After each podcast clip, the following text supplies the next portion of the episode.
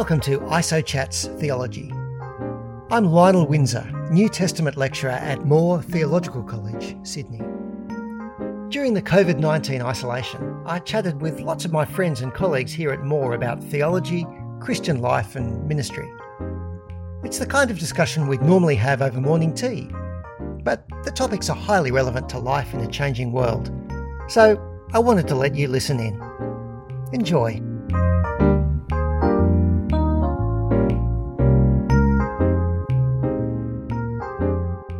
Part three of a wide ranging chat that I had with my Old Testament colleague Chris Thomson about the meaning of righteousness and justification in the Bible. Uh, in the first part, we saw that righteousness is essentially a moral quality. It means being right or good as opposed to being wrong or bad. In the second part, we looked at justification. And we saw that justification is about finding in a person's favour on the basis of their moral quality of righteousness. Justification can happen either because a person is actually righteous or because they've been credited as being righteous, even though they actually aren't. In the third part, we talk about how getting the meaning of those words, righteousness and justification, right, uh, really helps us to understand what the Apostle Paul is talking about in his letter to the Romans. Uh, we look at the righteousness of God or the righteousness from God uh, in Romans chapter 1, verse 17. And we think about, well, what does it mean that the righteousness of Christ is imputed to us? And why is that so important for us and our assurance as Christians? Enjoy. The, the, the next question then is um, the the idea well how can how can god do this we, have got that, that jesus has died for our sins we have the atonement there uh, but there's this idea of crediting a moral quality to a person who doesn't have that moral quality within them. Uh, so for, for me, when it comes to my, my status before God at the, the end of uh, time, I, I don't have that full moral quality. Maybe in my, in my life, as I as I live, God God may will God willing by His Spirit um, do things in me to to graciously make me a, a better person. But that's not what we're talking about when it comes to justification. Um, I don't have that moral quality of righteousness, and yet God credits me with that moral quality of righteousness. Uh, hmm. and there's a there's a crediting going on here. Um, that comes into some of the the debates that are being had by New Testament scholars, or perhaps not even so much of a debate anymore, over what what the righteousness of God is uh, in in Romans in particular, and also what uh, w- whether imputation uh, of, of righteousness is is as a meaningful way of talking about these things. Yeah. Uh, so the first uh, issue that's often raised is this question: Well, what is the righteousness of God?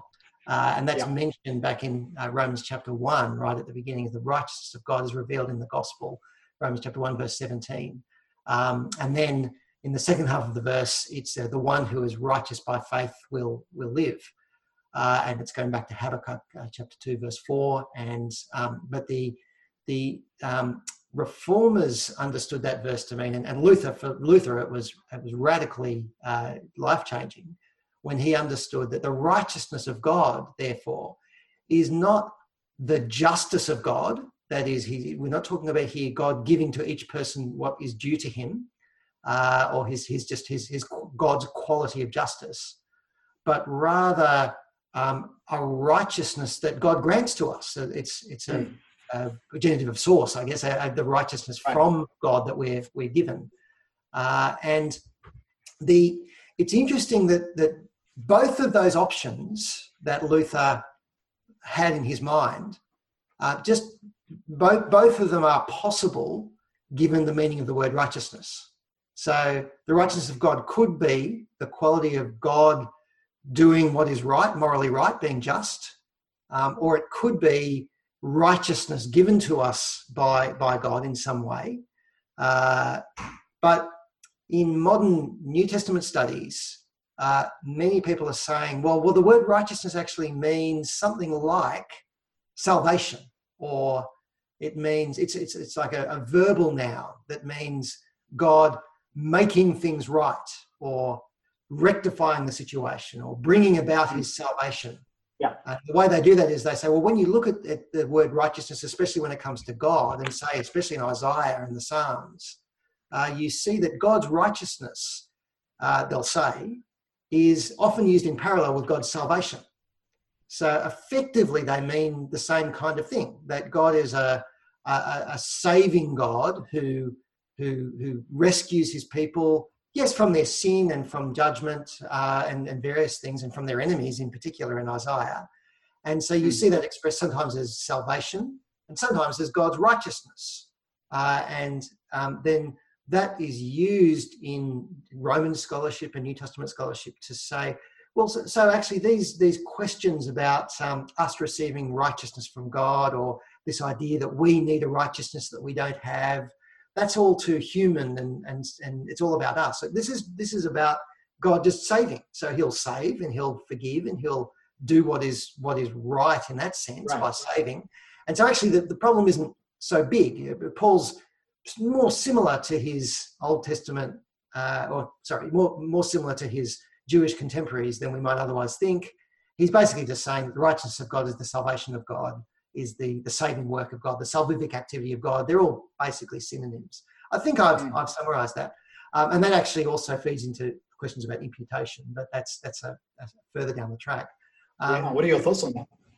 Well, my thoughts um, are that as I've been talking to you, um, and also I've thought of this before our hand, and I've read uh, works by people like Lee Irons, who's looked at this uh, question. Uh, and just as I read the Old Testament, um, and I'm interested in your thoughts too, but my thoughts are that number one, just because two terms appear in parallel doesn't mean that they're synonyms.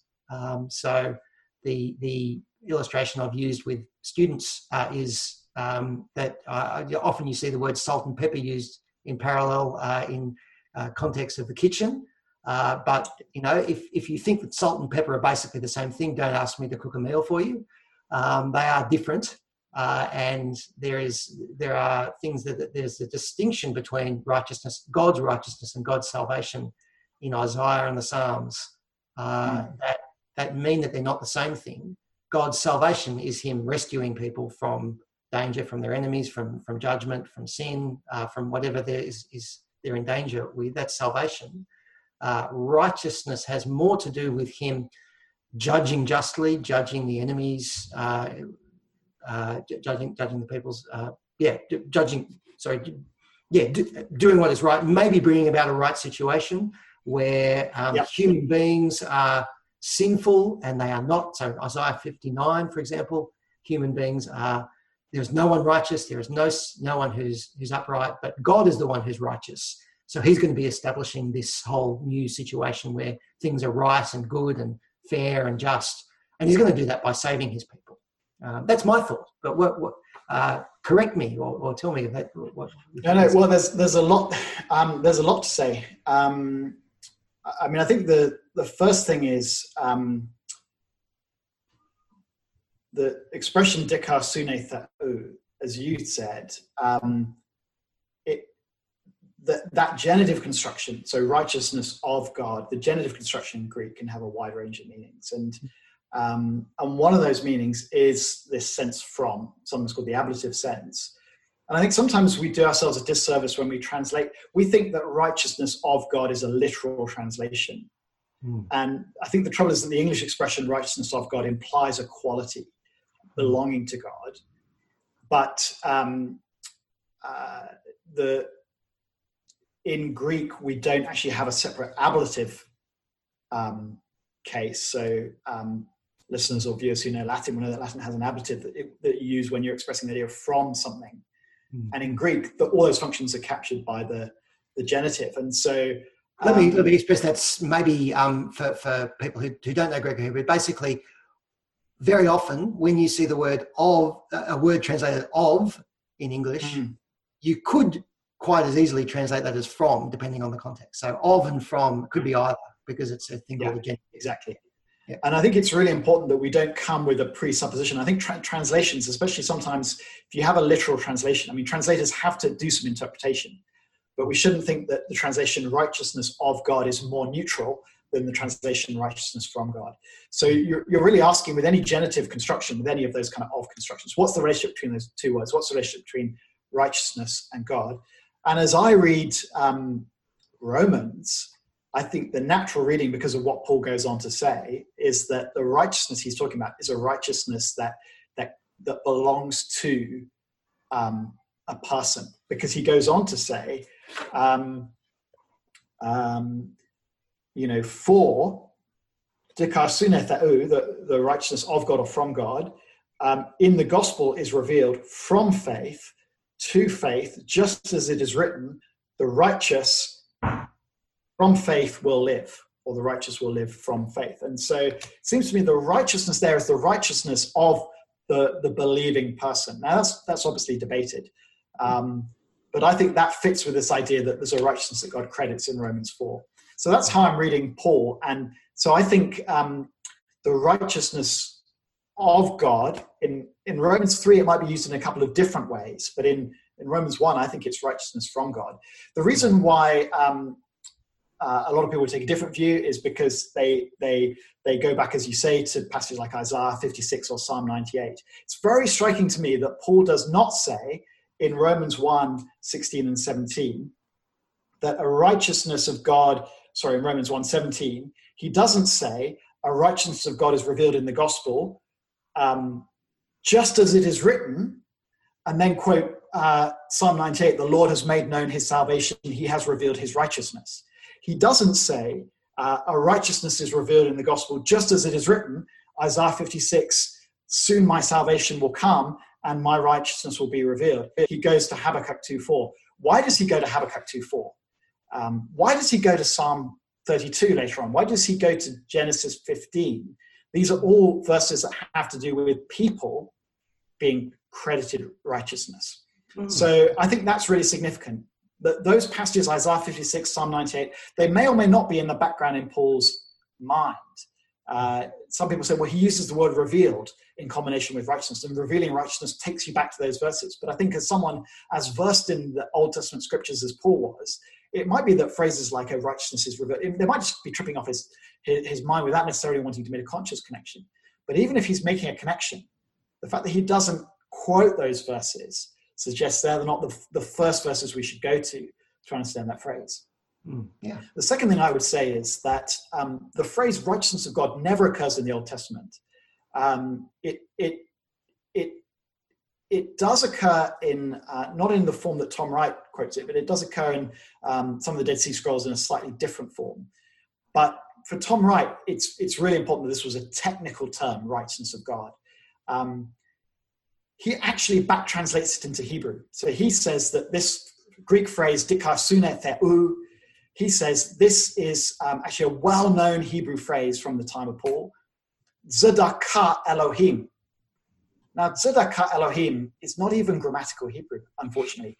Zedakah Elohim, uh, to express that genitive construction we were talking about, you have to use something in Hebrew called the construct state. But in three different books, um, Tom Wright uses this phrase, which suggests to me, um, I mean, I hope this doesn't sound finicky. It's, it's basic first year Hebrew, but it does suggest that his work hasn't had the kind of scrutiny from Old Testament scholars that would, um, you know, mean that if he said that in one place, he wouldn't say it again and again. Um, so we don't find the phrase righteousness of God in the Old Testament. We do find um, phrases with words him and my referring to God. So my righteousness or his righteousness. And um, I, th- I, think there may be a kind of contextual meaning there that um, not one of the core meanings of the word. Um, when I did my dissertation on Isaiah, one of the reasons for picking Isaiah is in chapters 40 onwards, um, people have observed you get the word righteousness used in a different sense. So, broadly speaking, people say in Isaiah 1 to 39, um, Zedek and are used to, uh, in that moral sense that we talked about before. In Isaiah 40 to 55, people talk about the salvific sense. And then they say in, in Isaiah 56 1, um, both senses come together. And I was interested to, to look at Isaiah and say, when you actually um, work through the book um, and, and you, you read the book um, with the background of the, the general meaning of the words, and then the context of Isaiah, does it force you to, to see a salvific meaning? Um, and my conclusion was not necessarily, it's something I want to come back to. Mm. I think what you see in Isaiah is in Isaiah chapter 1, you've got this situation where the holy city, Jerusalem, has become a godless city. Hmm. But there's this promise, even there, right back at the beginning of the, the book, that God is going to do something that is, is going to make it once again a righteous city. So there's hmm. this idea that God is going to do something that that um, that this city where there's there's there's murder and there's wickedness is going to become a city where righteousness dwells, where people do what's right and just, and so on. Mm. And I wonder, and this is something I want to follow through and, and explore more, but I wonder whether um, when God says that He's revealing His salvation and revealing His righteousness, what He's revealing is actually that situation where righteousness is restored to His people.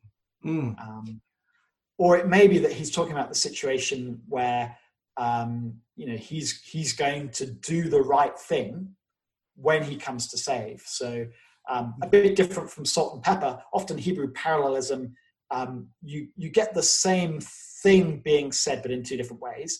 It might be that God's salvation and God's righteousness are referring to the same event, hmm. but referring to them in different ways. So the event in which God comes to save might also be the event in which God does what's right Mm. So there, there are different ways that you could explain it.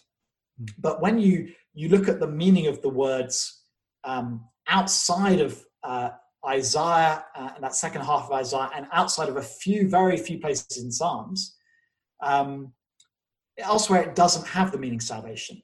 Mm. And um, does take on a different meaning in post biblical Hebrew, um, but that meaning is, is something like kindness generosity. It's not salvation. Mm. Uh, later, almsgiving. You use the word stakatha, almsgiving. Mm. And um, so the, the word is on a, a sort of a, a, kind of trajectory, but salvation doesn't seem to be a big part of it. And I think probably what's going on is something more to do with the literary usage, where the word is being used in a sort of uh, a somewhat unusual way in a particular context to make a point related to that context, rather than it being kind of one of the dictionary meanings of the word being salvation. Mm. Now, it's it's possible then that when you come to the New Testament, that idea of God saving or God putting the world to rights, whatever you call it, is in the background. But I think you'd have to you'd have to ascertain that by reading Paul and what Paul is saying when he uses that language. And I just don't read him that way. Yeah. So as you say, so Isaiah is very big, and Isaiah 40 and following is very big, especially for Paul in Romans. But so, so that's that weights us towards maybe making more of it. But at the same time, as you pointed out, when Paul actually explains himself um, straight away in Romans chapter 1, verse 17, in the second half of the verse, he's not quoting Isaiah, he's quoting the idea of a person who is righteous. Uh, yeah. And that does make sense of chapter 4, where we're talking about the idea of crediting righteousness, where God credits uh, righteousness or uh, credits faith as yeah. impute. Um, it counts. Oh, do, you think, hmm. yeah. do, you, do you think, uh, in the light of that, that quote from Habakkuk, do we need to modify what we were saying earlier that a righteous person is always a person who is morally right? If, if Paul is saying on the basis of Habakkuk that you, there's, a, there's a righteousness that you can have by faith, is the word dikaios elsewhere used to refer to a person that possesses that righteousness that's kind of given to them? Ah, that is a that's that's a fascinating question, um, and it's a question in so in I guess it's a question as to what's what's going on in in Habakkuk. So I had all I would have said maybe before we had this discussion and we're thinking about the sort of the, the, the norms or the relationship or whatever. I would have said that at least on a on a, on a straightforward reading of, of Habakkuk, what um, is, what is being said is that uh, the one who is righteous, i.e., the one who is you know, following the particular norm that we have in mind at the moment, and that is the, the norm uh, that actually has to do with the relationship with God, and they're, they're together. But um, in this context, in this situation, the righteous person is the one who puts his trust in the promises uh, that God is making in the face of disaster and exile and, and um, all the mm. things that Habakkuk is, is seeing, um, which is what's going on in, uh, there. So he's righteous in that sense, not in the sense of uh, a you know complete perfection or, or, full moral perfection, but there's still a moral component to it. That that is, mm. this is what the righteous person will do, and the unrighteous person will do wrong and will not trust in God. Uh, but Paul is actually taking that and saying uh, that actually, in terms of the witness of the whole of uh, the Old Testament, uh, of which Habakkuk is a, this verse is a, is a crystallization, uh, that actually it's, it's, saying something more than perhaps you might have thought Habakkuk was saying, uh, because uh, many of Paul's contemporaries read Habakkuk 2.4 to mean, well, my righteous one by faith uh, will live. That is, the righteous one is the one who does the law. You know, the, you, you, hmm. you'll, you'll, keep, you'll trust God by doing the right thing. Um, and Paul's saying, but no, actually, in, in light of the whole witness of the Old Testament, there's actually something more here. Uh, and so it's actually this righteousness from God, this, this righteousness that God grants, that is given to a person, and that is that comes through faith, uh, and it is not coming through works. Uh, and so he's interpreting Habakkuk 2.4 in a way that is a little bit radical in his time, uh, but is is still understandable in terms of the witness of yeah. Habakkuk. I think that's that's probably where I'd still be actually at this point. Uh, yeah, yeah, which which makes sense. So you can say that um, that that righteousness is a, a status that you possess because you've received the righteousness that's credited to you by faith, mm. and therefore you can say that in a sense Christians are righteous. Mm. Uh, we, we possess righteousness Hmm. Um, but but we don't start with that when we're working our way through the theology. We start need to start with the basic meaning as being a moral meaning, mm. then mm. becomes ours by faith. Yes, that's yes. that's that's really important. It, it the, other, that, the other thing I think, yeah, the other thing perhaps worth saying because you you you raised this question. We've been talking about Romans, um, the idea of how is it just for God to justify the ungodly and so on. I think another key concept that we haven't talked about and probably probably don't have time to talk about, but it's worth mentioning is the concept of union with Christ. Yes. And so Paul in, in Philippians 3. Yeah, yeah, sorry. Okay. Yeah. Well, Paul in, in Philippians 3, you know, he talks about not having a righteousness of his own, but having a, he wants to be found in Christ, not having a righteousness that comes, that there's his own that comes through the law, but having the righteousness that comes from him. Mm. Um, yeah. And I think that there's that idea that, um, that, that, that when we become Christians, we're united with Jesus in such a way that, that what's his becomes ours and what's ours becomes his. And, and he bears our sin, but we also receive righteousness from him as part of that union. Mm. Um, and therefore the, the righteousness that I have, it's not, it's not stuff that's being passed around, but it's actually Jesus' righteousness that God um, sees me in Christ as righteous. Mm.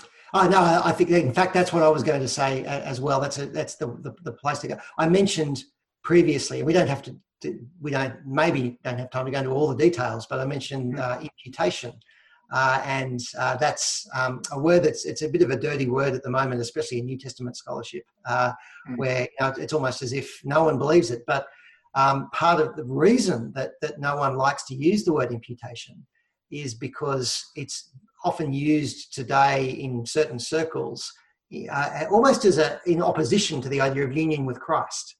Uh, as if you know you, you either you either understand what's going on in terms of well we're united with Christ and so because of that we can participate in Him and we're saved, or you understand in terms of imputation, which is seen as this legal fiction or or, or, or something, and so we reject it. But the the the, the reformers, uh, Luther and Calvin in particular, and Melanchthon less so. Uh, and I'm getting this uh, from, from my reading and then crystallized particularly through uh, uh Stephen Chester's uh, book, Reading Paul with the Reformers. Uh, their mm. point was ex- exactly what you said, that that is, when we, ha- when we have Christ, when we're in Christ, when we have that union with Christ, we have all that Christ possesses, mm. including and especially his righteousness. And because we have Christ's righteousness, that indeed is why when God justifies us, he is not unjust uh, because he gives us that status of uh, justification uh, on the basis of Christ's righteousness. Uh, and that goes back to Isaiah 53 as well. And how can he do that? Not because Christ is out there and there's a legal fiction where God's just sitting sitting there with it, with his books, his accounts, and he's going, "I'm going to cross that one out, and I'm going to chalk that one up to to, to sinners." Uh, but it's actually because we're in Christ, we have uh, we have that, and that's what the reformers meant by the word imputation. Um, mm. And then Melanchthon used the word imputation, but didn't use the word the, the, concept of union with Christ as much. Uh, and I think that's led to people thinking that there's this some opposition between union with Christ and imputation, uh, and in certain circles. But but that's certainly not the review the view of the reformers. Um, mm. But the other thing to say is that the reason that the idea of imputation of Christ's righteousness uh, to us, that is, God imputes His righteousness to us. That is, instead of it being our righteousness, it's Christ's righteousness that God uh, takes into account.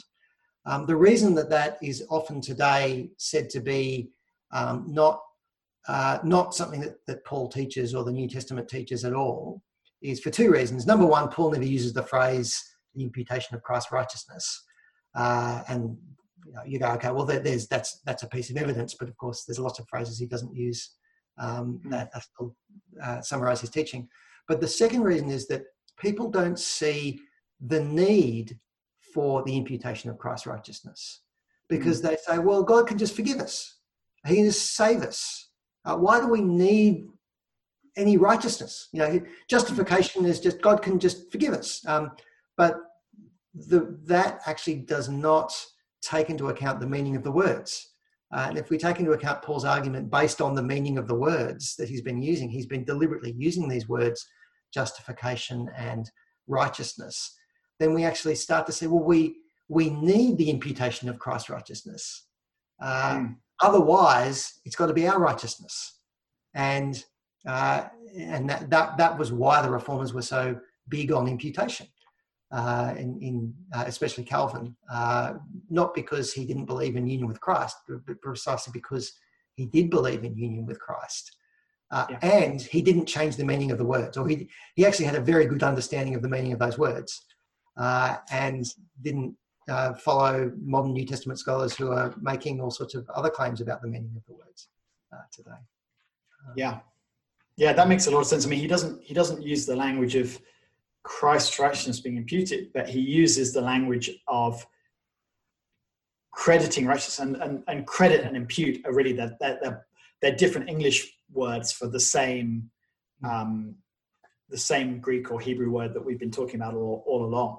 So we get that idea of God imputing righteousness to those who um, don't have it in and of themselves. And we also get the idea that in Christ there is a righteousness from God, Philippians 3. And so putting two and two together, it makes sense to see that the righteousness that God is imputing to us is that same righteousness that is found in Christ. It's his righteousness. And, and that the the um, Isaiah 53 and that idea that bearing sins has as its counterpart making righteous hmm. fits together. I think it's what Paul's saying. I know this is debated, but in 2 Corinthians 5, where it says, God made him who had no sin to be sin for us, so that in him we might become the righteousness of God.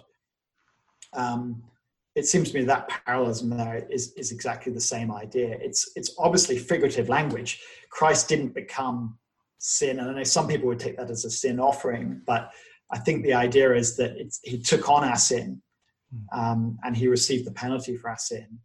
And then we took on his righteousness. It's, it's figurative. It's as though we, we become his righteousness and are judged accordingly. Mm-hmm. Um, yeah. And I even wonder, I'd be interested in your view on this. I mean, if, if what I'm saying is right about the hifil in Isaiah 53, meaning to cause to be justified, mm. could it be that in um, in Paul's theology of justification that um, the verb dikaio is not only used to express what God does as, as judge in saying, okay, Lionel Windsor, you can, you know, you're, you're acquitted of your sins, you're, you're forgiven. Could it also be used for the process of um, sending Jesus, counting us as part of his people in Jesus and um, counting us? You know, could it be to do with the whole process of bringing about our righteousness, or do you think dikaio in Greek always has that forensic sense that um, that we were saying is mainly how it's used in Hebrew? Hmm. Um, I might have to take. I, I, that's something I really want to think about. Uh, could I answer now? I think. Um, I mean, so, mm, maybe I'll just. I'll just. I know.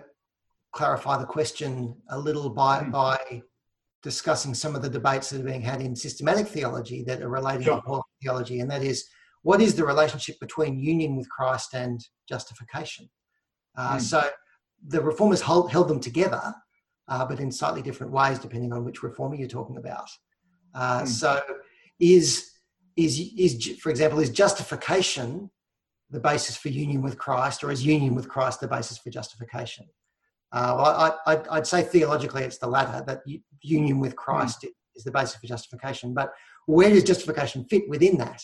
And there are some who would say, well, you've got union with Christ as the key thing, and then you've got it's like a a bucket. And in that bucket of union with Christ, you've got various things like justification is one of those things, and sanctification, God, God making us righteous in our lives is another mm. one of those things. And, and we get all those benefits, including justification. Uh, and others would say, well, no, there's within that, within union with Christ, there is actually an order. There's something that is really generative there, and that is justification. And there is an order mm. within union with Christ. And so, um, yeah, even though union with Christ is that blanket uh, term, uh, term a, a reality, uh, we, we, we have Christ, we receive him by faith. Justification is, is the, uh, it's, it's, not just the beginning of our Christian lives, it's true for our entire Christian lives, but there is a priority to it. It is something logically that's before the others within union with Christ. I think that's where I would be. Um, that's related to your question, though it's not precisely that, that, that question, but there's, there's a sense in which does, does justification, can that encompass um, that sense in which God is actually bringing Christ to us mm. such that we receive that righteousness and thereby that that just status. Uh, mm. So it's more than more than say, for example, we're united with Christ. Okay, that's good. And then God looks at us and goes, "Oh, you have Christ righteousness. So therefore, I declare that you're you're justified." Uh, there's more to it yeah. than that. Actually, justification is more closely related to, to union with Christ than that. Mm. Uh, and I think there's really something to that. But I, I think I've reached um, the end of my um, ability to talk about these things now or to, yeah.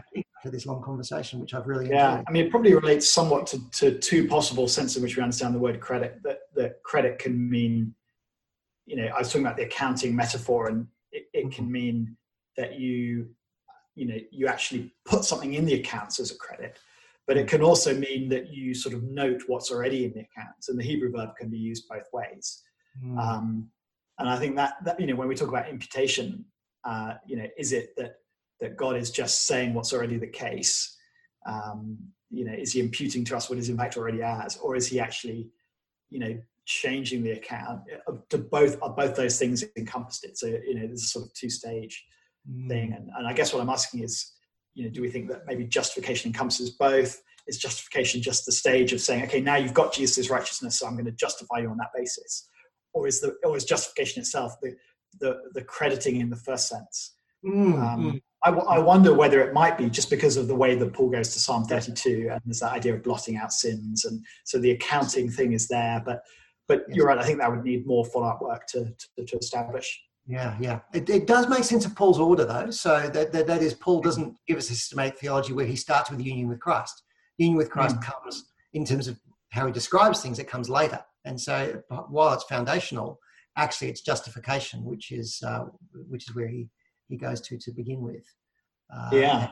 Oh, I'm, I'm not, uh, no, I'm not wanting to take a view on justification being prior to union with Christ. I don't oh no, sorry, no, I don't. No, I don't even mean that. No, I'm not saying it's prior. Okay. Uh, all I'm saying is that. Um, what am I trying to say? Yeah, maybe it's too late to, to say. Well, all I'm saying is there's there's something bigger about justification that means that, for example, in Galatians, Paul really sees it as incredibly important, even when it's a dispute yeah. over food and who's eating with whom um, he actually brings in justification as as as the core as to, to yeah. why this is a problem. Uh, and yeah. then in Romans, uh, as he discusses these things, he starts by discussing justification, which yeah, yeah, it's not that it's it's more foundational than union with Christ. It's just more that it's it's something that's that's that God's doing um, that is that is key. Yeah.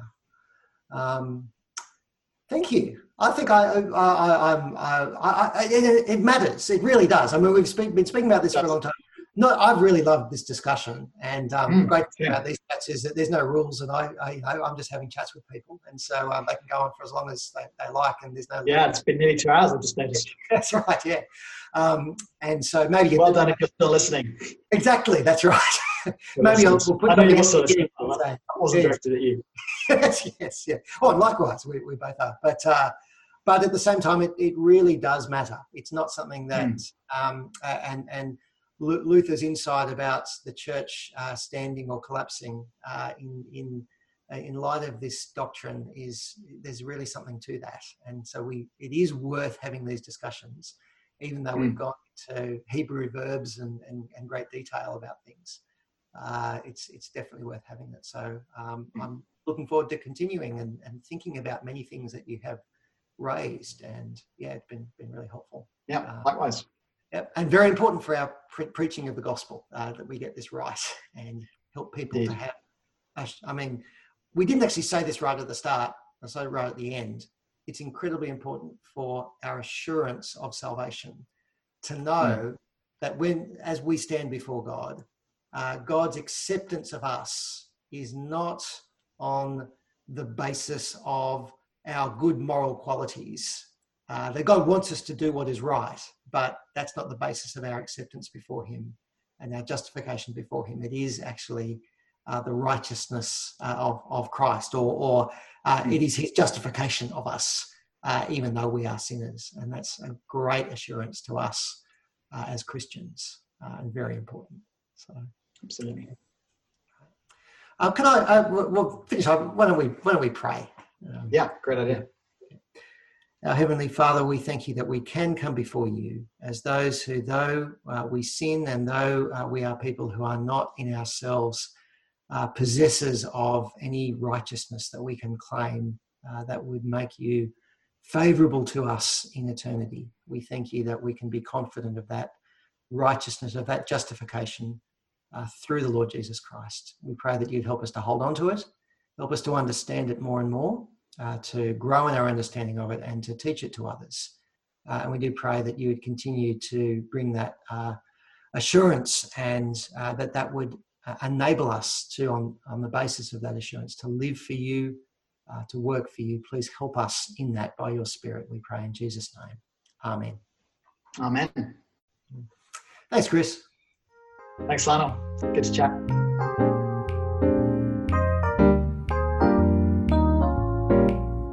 You've been listening to ISO Chats Theology. I'm Lionel Windsor, New Testament lecturer at Moore Theological College, Sydney. If you like this podcast, please consider sharing us and please review and rate the podcast on your favourite podcast platform so others get to hear about it too. Video versions are available on YouTube or on my website at lionelwindsor.net. You might also like to check out another podcast I've created called Lift Your Eyes, a series of 70 reflections on Ephesians. And by the way, the name for this podcast was created by Adelaide Windsor. The theme music was written and performed by me and Harry Windsor, and the cover art was designed by Ellie Windsor. Love their work. Thanks for listening.